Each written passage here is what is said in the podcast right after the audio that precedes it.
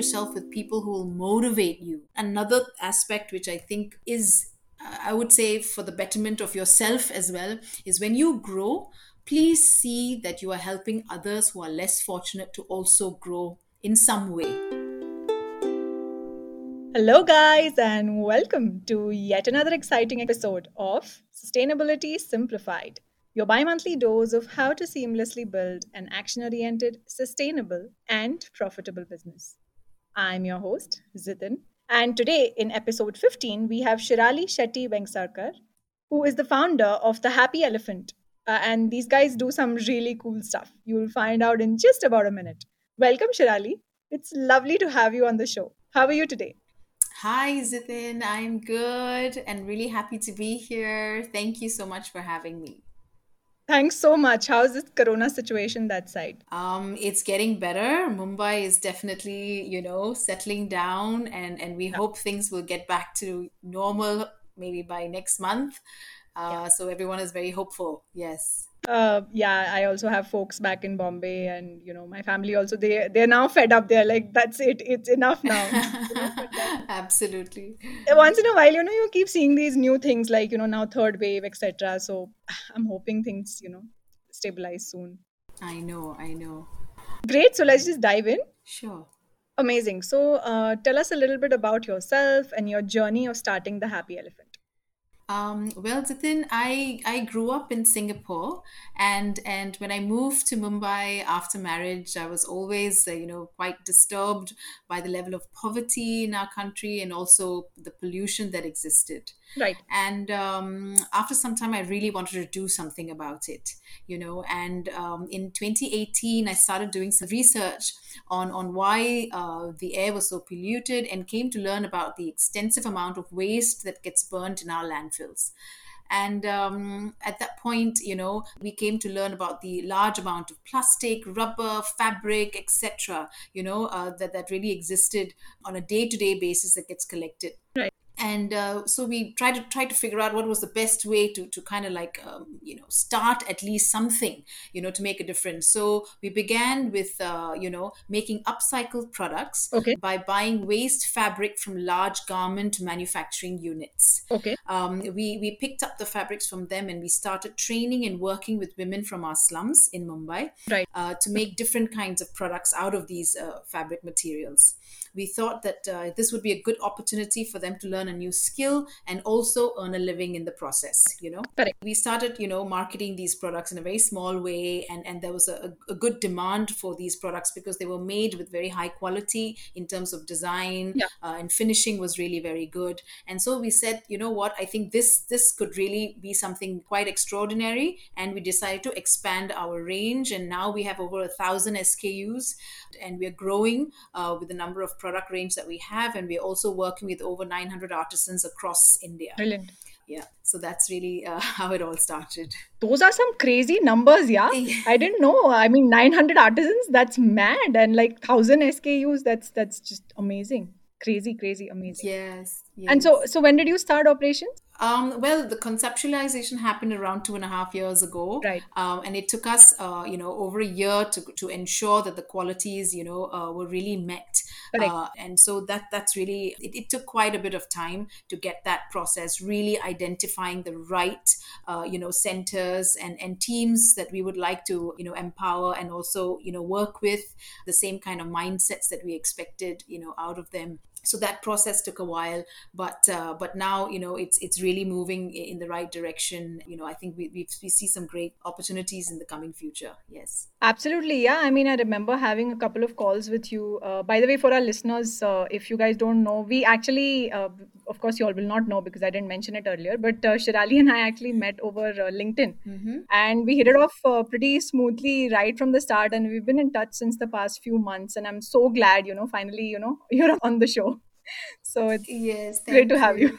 Yeah. Thank you. Thank you, Zitin.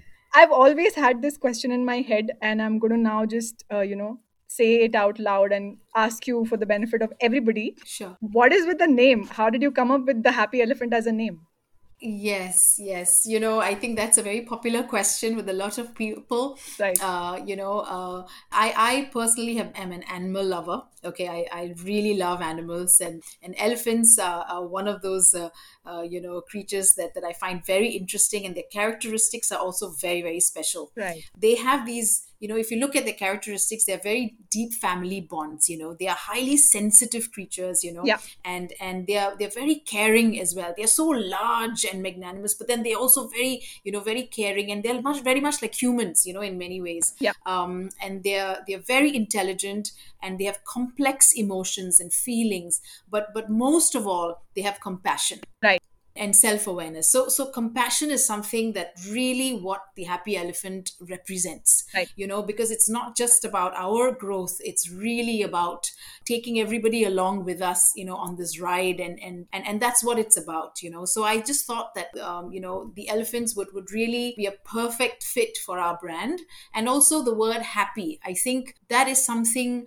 I mean, this word is such a, important word in all our lives. And we also began, the product range was actually catered to children initially. Okay. When we also started, we were doing all these really cute products for kids, their hairbands and their bracelets and their little, sling bags and stuff. So we wanted to do fun products for kids. And so we wanted them to kind of like identify with the brand. So we got the Happy Elephant, which we wanted, where the children are happy. We feel happy when we see, smiling kids laughing. So all of these sort of, emotions kind of like culminated into the brand name. Fantastic. That's how it all started.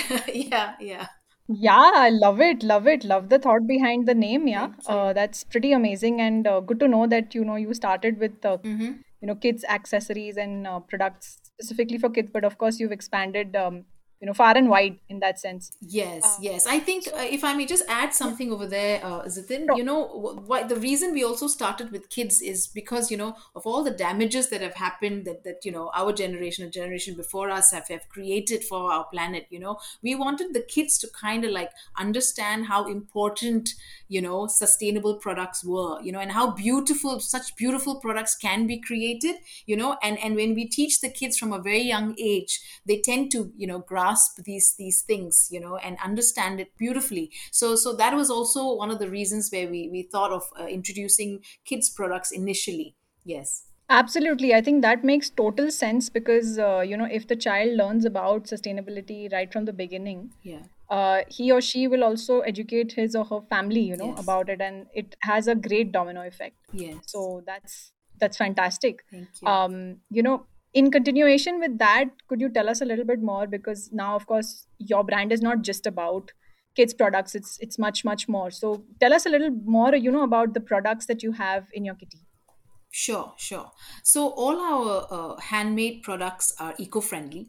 They are either upcycled, recycled, or made of natural earth-friendly materials. Okay, right, that could be biodegradable, materials or organic materials. So our range kind of like varies from furniture to home decor items, to personal care items, to garments made from organic fabrics, which is, safe for our skin, for example, stationery items, gifting items. So, the range is rather huge, but everything is sustainable. And that's really the full range of the products that we have. Fantastic. I think that's a crazy amount of of course you have 1,000 SKUs. So I would have imagined, your product range to be super, super wide. Yes. So obviously, I mean, following that, there might be several other zillions of challenges. Mm-hmm. And also at the same time, opportunities that, you may have faced or actually capitalized on, since you started the Happy Elephant. Could you talk a little bit about that as well? I think if we talk about the challenges, when I look back, I think initially it was really educating our artisans in terms of consistency, right. in terms of export quality and standards, right.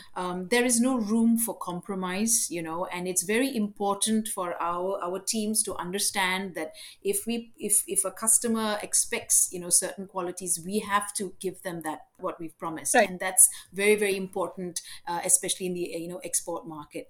The other thing that was very important for me to also help them understand is living living up to commitments and timelines. We tend to be rather complacent, in some aspects. And I wanted the teams to really, really understand that if we commit to finishing our, production on this date, we will have to ensure that it gets done before that date, So being very, very, very consistent with our timelines, our commitments to our customers, that should never fail. And so those were the things that I felt that, was very important for me to really, really instill in our teams. And that's really how we work currently as well. And if we look at more recently, once we, introduced the brand, the reaching out to B2B buyers across the globe obviously is something which is not an easy task for anybody. So it's been tough to get recognized and it's always tough for a new brand. I mean, it's normal. Right.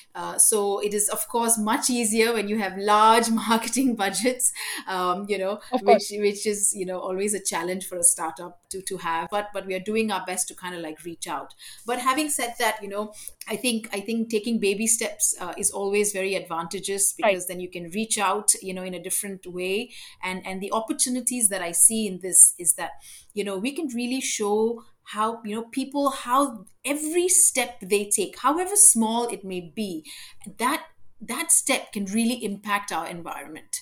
It really can. Yeah. And it's not just about saying, oh, the government didn't do this for us and whatever. It really is not only the government's responsibility to keep our environment clean or make it greener. It is, in fact, the responsibility of every citizen of every country to take charge and to be aware of what we are buying, how are these products made, and how are they impacting our planet. It's very crucial for each one of us to take, ownership of that. If everyone pledges to do their part, I feel that from manufacturers to consumers, we will definitely see an improved, regenerated planet by 2050, because this is really, what the Happy Elephant's goal is, to be able to reach that goal of 2050, to really make an impact on the lives of our artisans as well as, people who are buying our sustainable products. Fantastic. I think that's a great vision, recently I actually saw one of the videos. I don't know if you follow Simon Sinek. Yes, of course. Yes. Yeah. So Simon Sinek had put up this video on how he doesn't believe in the concept of, and this was on Instagram, how he doesn't believe in the concept of CEOs. Like, what is chief executive officer? Mm-hmm. I think it should be chief vision officer. So he recoined that term, and he's like, it should be CVO and not really CEO. So I think, I think that makes sense, because, as a founder also, it's your duty first to actually have a visionary outlook to the kind of, products that you make and the clients that you serve. And of course, at the back end also, the kind of artisans that you are catering to provide them that market linkage. That's a great, super great vision. Yes. I'm just curious to know, has packaging been a very big problem for, your company, because it's a product-led company, and of course you would be shipping worldwide. So how have you been able to capture that challenge? Because I know that a lot of product-led businesses do struggle with that piece. Yes. So a lot of it, we're also thinking of new ways to innovate, to come up with creative ways for packaging. But at the moment, we are looking at, recycling paper, putting, shredded paper in between to protect the products, for example. Nice. We've already got biodegradable packaging in our list of products that we currently supply.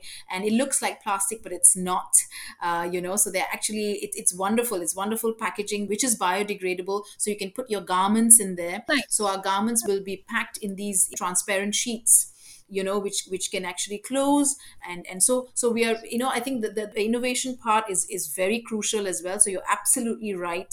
These are the first few things that we've come up with in terms of biodegradable items. And I think we will also be coming up with, I think maybe within the next year or so, we will definitely be coming up with new products that we can actually use for packaging, because I think there's a lot of scope for that as well. 100%. I mean, there's super scope in it, because, even at Next Mile Co, whenever I'm talking to any entrepreneur, about a new project and stuff, and this is like a perpetual issue, you know. There is some or the other challenge with respect to packaging some or the other kind of products. Really looking forward to those products, you know, in your range getting added over the next 1 year. So, yep. So moving on, is there any specific advice that you might like to give to any of our listeners, you know, especially those people who may want to actually pursue their own enterprise or, you know, look at this space more seriously? Yes. I think, you know, when you look at people, I think it's important for people to get into a job, so as to speak, that they really enjoy. Right. I think that's important, you know, everybody doesn't have that opportunity, but it would be wonderful if that can happen. So I would say for those who could look into that, follow your passion, you know, surround yourself with people who will motivate you. I think that's so important, you know, and you, because you can learn so much from them, you know, and that is again an important trait. So surrounding yourself with the right people is crucial. Right. And never stop learning. Right. Okay. There's just never, you know, I mean, there's just so much to learn. So never stop that. Read and research a lot on the subject of interest, whichever subject that might be. Again, another aspect which I think is, I would say, for the betterment of yourself as well, is when you grow, please see that you are helping others who are less fortunate to also grow in some way. Yeah. It might not be some, you know, huge thing, but even if it's in the smallest way, see that, you know, there is an impact created on somebody else's life, because you might be happy earning money, but the satisfaction that you get in seeing somebody else's, you know, fortunes come up is really a special feeling altogether. Absolutely. So never give in, you know, and dream big. That's like a pot of gold for sure. As advice for sure. I'm sure people will find it extremely, extremely helpful. And so did I actually. I actually noted down some of those points, by the way. Oh, so, thank you. Thanks for sharing that. Pleasure. Great. So as we come to an end of the session, I'd like to kind of, you know, ask you, how can our listeners really reach out to you and The Happy Elephant, you know, if they wish to know more? Yes. So I'm always happy to connect with anybody. You know, they can reach me on my email, which is shirali@thehappyelephant.org. And if they want to look at the product range, they can look at our B2B website, which is www.thehappyelephant.org. I'm happy to get connected with anyone. Yes. Awesome. So I hope you guys have noted that. So great, amazing. So thanks so much, Shirali, for your time. I'm definitely sure that, you know, this very, very refreshing conversation actually motivated a lot of people to look at this exciting space. Really, thanks a lot for being here. Thanks a ton. Thank you, Zitin. Thank you for this opportunity. It was wonderful speaking with you. And all the best to you as well. Thanks a ton. Thank you. Bye-bye. Take care. You too. Bye. Stay safe. Great, guys. Thank you so much for listening. And if you like this podcast, feel free to share it in your network. My one takeaway from this episode there were a couple of takeaways. Wait, okay. Noted them down. So one was definitely do the work that you enjoy. Second, which was actually the most important one for me, was that, you know, surround yourself with people who actually motivate you, you know. And lastly was, you know, when you grow, see, you know, look at the opportunities on how you can help others who are lesser fortunate to also grow with you. I think that was just, like I said earlier, a pot of gold. So just amazing. Great. I would love to hear your takeaway from today as well. Do share it with me on LinkedIn, Instagram, Facebook, and or Twitter. You will find me there on @ZitinMunshi. That's @ZitinMunshi. Also, feel free to get in touch with us at Next Mile Co. if you want to explore how your business can dial up the sustainability quotient profitably. You will find us on LinkedIn, Facebook, and Instagram on @NextMileCo. That's @NextMileCo. Until next time.